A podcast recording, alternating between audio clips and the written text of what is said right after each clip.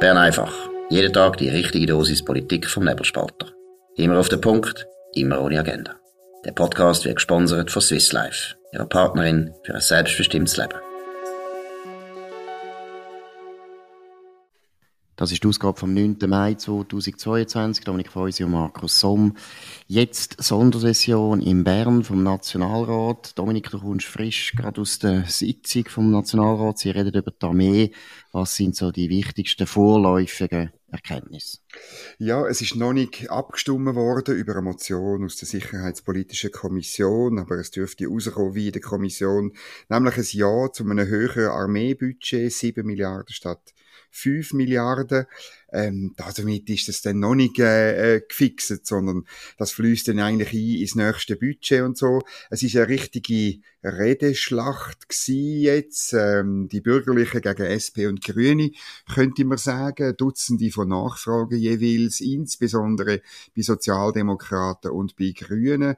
Ähm, SP und Grüne kämpften ein bisschen um ihre Position, es ist allen bekannt, offiziell sind das beide Parteien Armee Gegner, Abschaffer. Ähm, gleichzeitig gibt es Stimmen in beiden Parteien, die sagen, ja, man sieht jetzt schon ein bisschen angesichts von der Aggression von Russland auf die Ukraine, dass man etwas braucht. Aber was braucht man denn? Dann ist immer sofort, wie immer in den letzten 20 Jahren, Rede von Cyberwar, oder, wo man halt brauche. Panzer und Artillerie brauche ich immer nicht. Und, obwohl ja Panzer und Artillerie eine wahnsinnig wichtige Rolle in, in und um Kiew und so weiter spielen.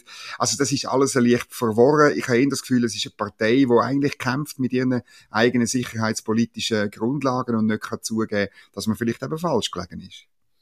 Ja, ich glaube, ich würde sogar so weit gehen. Eigentlich hat eben die Sicherheitspolitik ja das gar nicht richtig interessiert. Das ist ja eigentlich immer ein ein Kampf gegen die Armee aus ganz anderen Gründen. Oder? Das ist ja, die Armee ist ja der Kern von dieser bürgerlichen Vorherrschaft.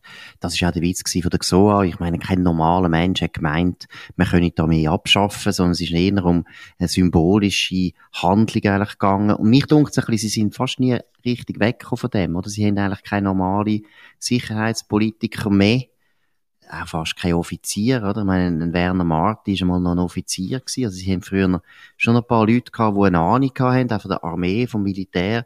Und jetzt machen das ja alles Leute, äh, vorwiegend Frauen, die mit dem Militär wenig am Hut haben. Und jetzt dunkt es mir, sie wollen eigentlich gar nicht richtig diskutieren darüber, weil sie wissen eigentlich, dass sie inhaltlich nicht so viel beitragen können. Sie ducken sich einfach und hoffen auf bessere Zeiten. So ist ein bisschen mein Eindruck. Ja, das ist ein bisschen so, oder? Es gibt, ähm, und da gibt's wie immer, äh, links von der Mitte wie die Ideologen, weißt die, die einfach sagen, äh, Kurs behalten, ja, nichts zugeben, oder? Äh, einfach geradeaus weiterfahren, oder? Und es gibt dann die, äh, wie eine Franziska Roth, äh, Solothurner SP-Nationalrätin, die am Sonntag bei uns auf nebelspalter.ch so ein bisschen ihre Vision entwickelt hat für eine Armee, aber dort auch, ähm, ich sage jetzt mal, eher Erfahrung geblieben ist oder eben nicht ins Detail gegangen ist, ja, brauchen wir denn Artillerie, brauchen wir denn Panzer, was ist denn genau unser Beitrag zur europäischen Sicherheitsarchitektur? Da gibt's natürlich jetzt äh, den Europaflügel in der SP, wo sagt, ja sofort mit der EU Verhandlungen aufnehmen, um dort können mitmachen, oder?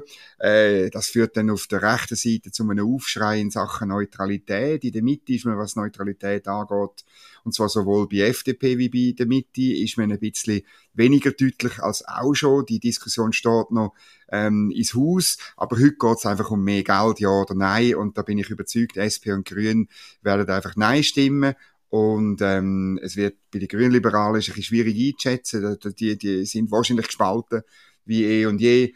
Und ähm, es sollte meiner Ansicht nach aber durchkommen. Im Moment redet gerade die Viola am Herd. Das heißt, die Abstimmung wird in ein paar Minuten dann stattfinden. Vielleicht kann ich das Resultat noch vermelden gerade.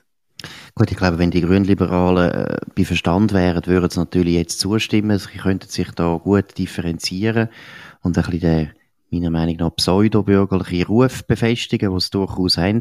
Noch schnell wegen der SP und der Grünen, da muss man schon sehen, oder? Ich meine, wir haben sie mal nachgeschaut. All, die letzten zehn Jahre haben die jedes Rüstungsbudget ab, abgelehnt. Genau. Jedes. Genau. Also, das sind Leute, die einfach zwar nicht äh, so weit würden gehen und sagen, ja, wir brauchen keine Armee mehr, weil sie natürlich wissen, die Bürgerlichen werden das nie irgendwie zulassen, aber sie sind eigentlich immer ein bisschen da vor wie Kinder, die einfach Nein stimmen, einfach weil sie wissen, das hat gar keine Folgen.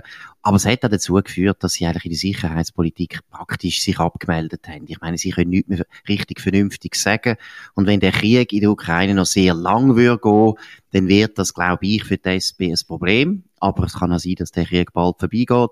Und dann ist es nicht so das Problem. Aber sie wollen es wirklich dunkel, sie wollen aussitzen und sie wollen gar nicht darüber reden, wie sie eigentlich schon in den letzten zehn Jahren gar nicht haben wollen darüber reden und haben einfach können davon profitieren, dass eben Sicherheit ist in der Schweiz äh, kein Thema mehr gewesen. Und deshalb haben sie da mit teilweise völlig unrealistischen Positionen oder eben auch ein bisschen unaufrichtigen. Ich meine, muss ja dann schon mal sagen, ja, wieso lehnen die jedes Rüstungsbudget ab? Ich meine, das ist ja wie wenn man einfach jedes Polizeibudget einfach ablehnen, das, das geht eigentlich nicht.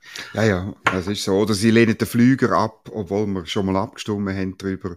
Und man tut ihn jetzt gleich weiter bekämpfen. Auch heute übrigens wieder zum F-35. Auch von einer Franziska Roth, äh, ganz klar das sei das falsche Flugi. Und der Satz habe ich gerade noch aufgeschnappt äh, von ihr, ähm, es ginge, es ginge in dem Konflikt gar nicht um F-35, das wäre, das sei gar nicht wichtig in dem Konflikt in der Ukraine. Also ich muss wirklich sagen, ich meine, äh, es toben Luftschlachten über der Ukraine und äh, ich weiß manchmal nicht, auf welchem Stern sozialdemokratische Sicherheitspolitiker wohnen.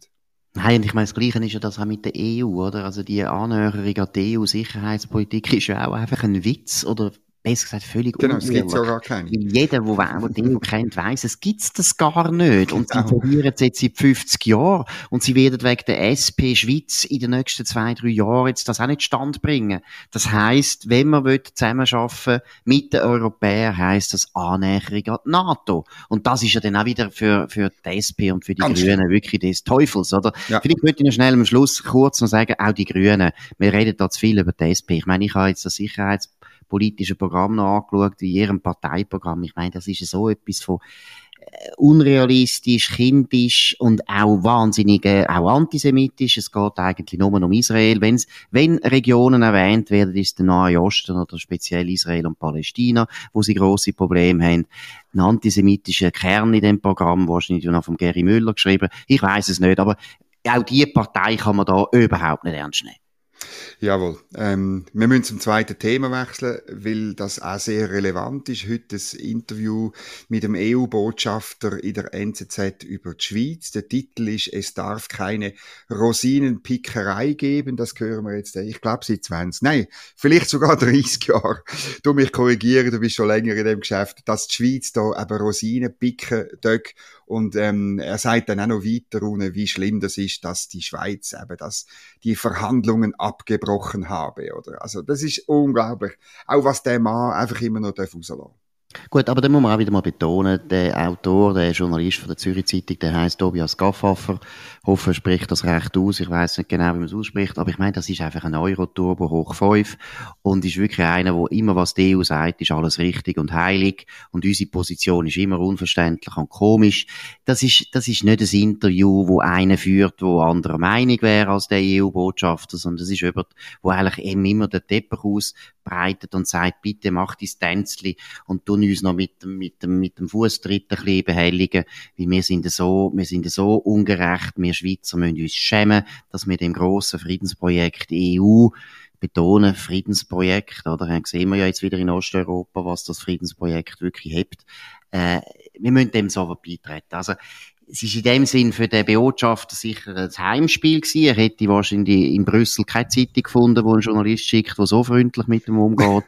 also nein, ich meine, ist Aber er hat eigentlich nachgefragt. Ist peinlich. Nein, ist peinlich für, für eine solche sehr gute Zeitung, aber das ist peinlich. Er hat eigentlich nachgefragt. Wie? Entschuldigung? Er hat eigentlich nachgefragt. Weißt du, aber dann, ja, und das ja. ist herzig, das wette ich, das wette ich den Zuhörern noch, noch, kurz schildern.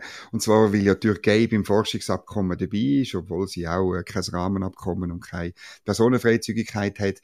Dort hat er dann nachgehakt und eben der, der Botschafter hat einfach darauf bestanden, ja, die Türkei sei im Gegensatz zur Schweiz halt eben EU-Beitrittskandidatin, deswegen ist sie in einer anderen Kategorie. Und wo dann der Journalist nachfragt, ja, aber der Beitritt von der Türkei sei ja realitätsfremd, sagt er, ja, aber formell sei die Türkei eben Beitrittskandidatin. Punkt. Ja, Grosses ja. Kino. Immerhin. Aber man muss auch sagen, Rosinenpicker, das vielleicht auch noch, ja. das ist ein uralter Vorwurf, den hat man uns schon im 30-jährigen Krieg vorgeworfen. Auch napoleonische Zeiten, lese ja jetzt gerade Edgar Bonjour, die Geschichte der schweizerischen Neutralität. Eine sehr, sehr äh, lohnenswerte äh, Lektüre, allen zu empfehlen, die sich interessieren für Neutralität. Das ist wirklich ein, gutes Buch und er ist wahnsinnig voll mit sehr guten Informationen. Und die Schweiz ist natürlich immer ein Neutraler, ist immer ein bisschen unbeliebt, das ist klar. Ja. Und wir fahren ja häufig auch besser, weil wir neutral sind. Und das Gleiche gilt natürlich auch für die Position außerhalb der EU. Das ist klar, dass da immer der Vorwurf kommt, aber ist auch nichts Neues. Ja, und etwas wollte ich auch noch erwähnen, oder? Weil eben der Botschafter sagt, es sei so schlimm, dass äh, die Schweiz die Verhandlungen abgebrochen hat, oder? Also das, der gleiche Botschafter hat im Februar 21, also vor dem berühmten 26. Mai, hat er gesagt, die Verhandlungen sind beendet. Und das ist einfach für mich nicht logisch. Man kann nicht etwas abbrechen, was schon beendet ist. Das ist höchstens diplomatische Metaphysik. Ja, ich finde, das hast jetzt du vornehm ausgedrückt. Ich finde, das ist einfach verlogen. das ist einfach verlogen. Aber er ist ja Diplomat und dann gehört das, ein Profil ab und zu. Gut, was ist noch wichtig, wo wir auch noch ansprechen müssen? Ich glaube, das ist schon der Putin, der heute äh, an der Sieges, an der Siegesparade ist es eben nicht, an der Militärparade genau. in Moskau äh, sich vernehmen hat. Was sind da die wichtigsten Punkte, die man muss erwähnen Ja, also es hat so einen, den üblichen Aufmarsch gegeben am 9. Mai. Äh, das ist ja, glaube ich, eben äh, so ein bisschen mit dem Datum dort ein bisschen komisch gewesen. Die Meldung aus Berlin ist, glaube ich, eben erst am 9. Mai angekommen und darum ist das in Russland der 9. Mai der entscheidende Tag vom Sieg über Nazi-Deutschland. Und weil es ja in der Ukraine auch um Nazis geht, der äh, Wladimir Putin hat das wiederholt, ähm, tut man das natürlich besonders feiern.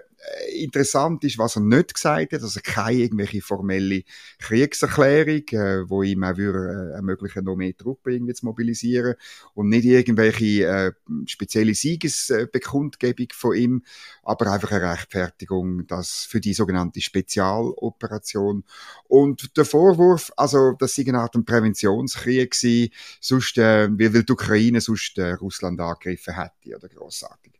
Sehr gut, ja, das ist sehr, sehr glaubwürdig. Was auch noch interessant war, ist, er hat, äh, Ukraine hat er, äh, meines Wissens das Wort nicht einmal erwähnt. Das ist ja eben ein Land, das es eben nicht gibt, also tut man es nicht erwähnen.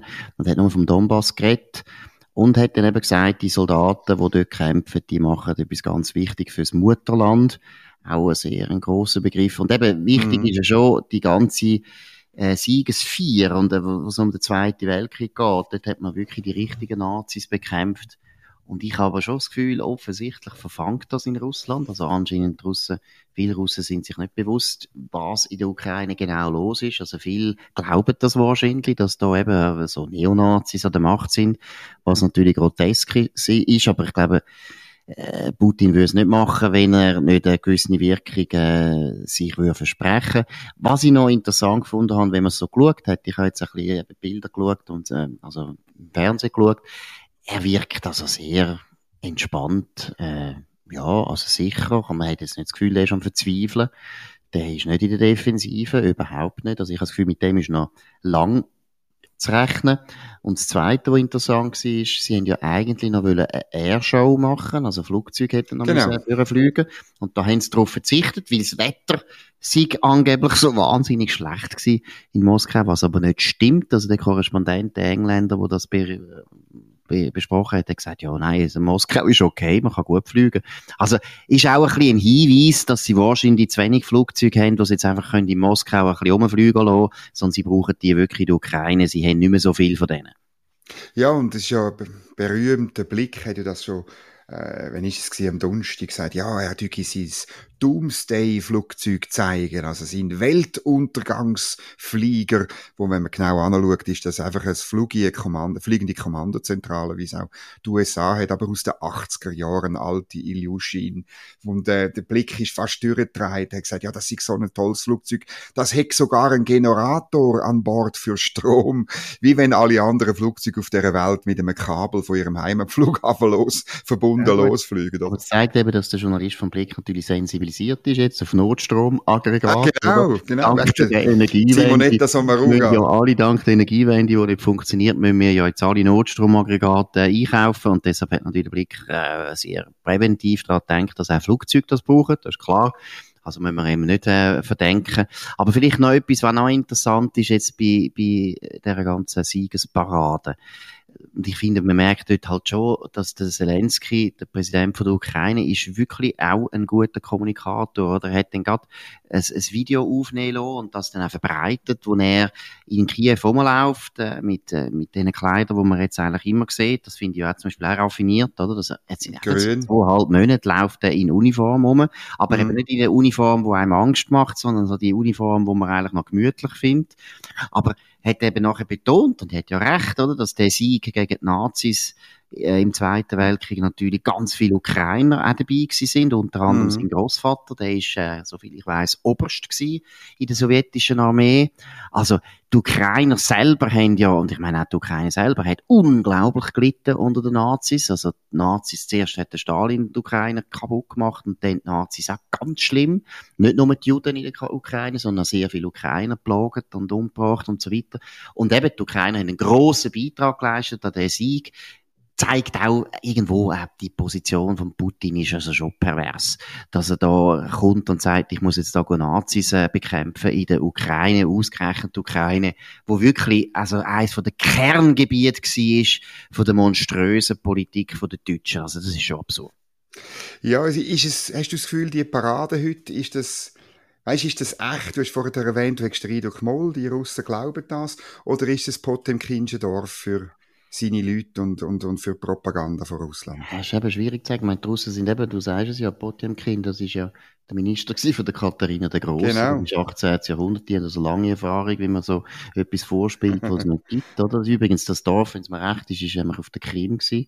Hätte der Potemkin wollen zeigen, ja. wie Krim schon gut besiedelt ist, aber genau. das war noch nicht der Fall gewesen. Gut, nein, also, sie können das schon gut, aber gleichzeitig muss ich sagen, sie sind also schon sehr gut marschiert. Ich glaube, die Schweizer Armee können das nicht mehr. Also, es ist unglaublich. Und auch die Uniformen, wahnsinnig bunt und schön. Also, du hast wirklich das Gefühl gehabt, du siehst einen Film Krieg und Frieden vom Leo Tolstoi, oder? Was das nicht noch mit der Ross gekommen sind, ist ein Wunder gewesen. Also, der Putin ist schon ein wahnsinniger History-Buff, hat man das Gefühl, oder? Weil, einmal habe ich das Gefühl gehabt, das sind doch, das sind doch, äh, Fantasie, Fantasie-Uniformen, keine Ahnung, aber sie hat, also, sie haben das sehr gut gemacht. Ich kann es nicht sagen. Ich meine, das ist ja irgendwo, das ist eine Show und eine Show kannst du gut machen. Also, die Schweizer Armee, und, ja die Schweizer Armee hat sicher die schöneren Frauenunterhosen jetzt, seit man die Viola am Herd an der Spitze vom Verteidiger. Ja, da nützt aber nichts an der Parade, das siehst du nicht. Weil nämlich, das ist ja auch verrückt gewesen, habe ich wirklich gefunden. Es ist eine ganze riesige Gruppe von Soldatinnen ist auftreten und die haben auch extrem zackig gut marschiert. Also jeder, jeder preußische König hätte da Tränen bekommen. ausser der, ausser der Friedrich der Große, der eher auf Mannen gestanden ist, aber das ist ein anderes Thema. Aber Nein, was wahnsinnig ist, die Russinnen haben dann alle so äh, wirklich einen Mini-Rock angehabt. Also es ist, man hat wirklich das Gefühl gehabt, das ist aus einem Film, weißt Wo wirklich so, wie heisst der Film, heißt der Dictator? Der hat doch auch, ja, klar, der Buffy ja. hat doch auch so eine, so eine Frauentruppe gehabt, wo, wo vor allem einfach sexy ausgesehen haben. Und das ist jetzt also da beim Putin langsam auch der Fall. Aber ob man aus dem sollen ableiten dass sie stark sind in der Ukraine, ich glaube es nicht, ehrlich gesagt. Also man, man will wahrscheinlich eher eine gewisse Klientel, auch im Westen wahrscheinlich ansprechen mit dem, oder? Also, absolut, absolut. Also der, also der männliche, männliche Bevölkerungsteil vom Westen ist, ist das sicher auch, ja. äh, hat einen gewissen Eindruck hinterlassen. Das ist Wir lassen uns natürlich von dem nicht beeindrucken. Nein, selbstverständlich, deshalb habe ich es auch so lange erzählt, genau. weil ich fast nicht geglaubt habe. Weisse Röcke haben sie angehabt, weisse Röcke und blau, oben blau und wirklich also knappe Und alle gleich gross, alle gleich genau. gross, alle, alle gleich blond. und hure zackig. Fast Nazis, ja. Ich muss ehrlich sagen, marschieren können draussen gut und draussen auch. Aber das ist jetzt Bern einfach gewesen, an dem 9. Mai 2022, mit uns und Markus Somm auf nebelspalter.ch. Tönt uns abonnieren auf nebelspalter.ch. Ihr könnt auch hören auf Spotify oder Apple Podcast. Tönt uns weiterempfehlen und tönt uns vor allem bewerten. Das ist eben auch ganz gut, wenn ihr uns Aber einfach viele, viele gute Punkte gebt. Gebt uns einen Sechser bitte, Nummer Sechser, nicht da fünfeinhalb und nichts. Einfach viel Sterne, so viel Sterne wie möglich.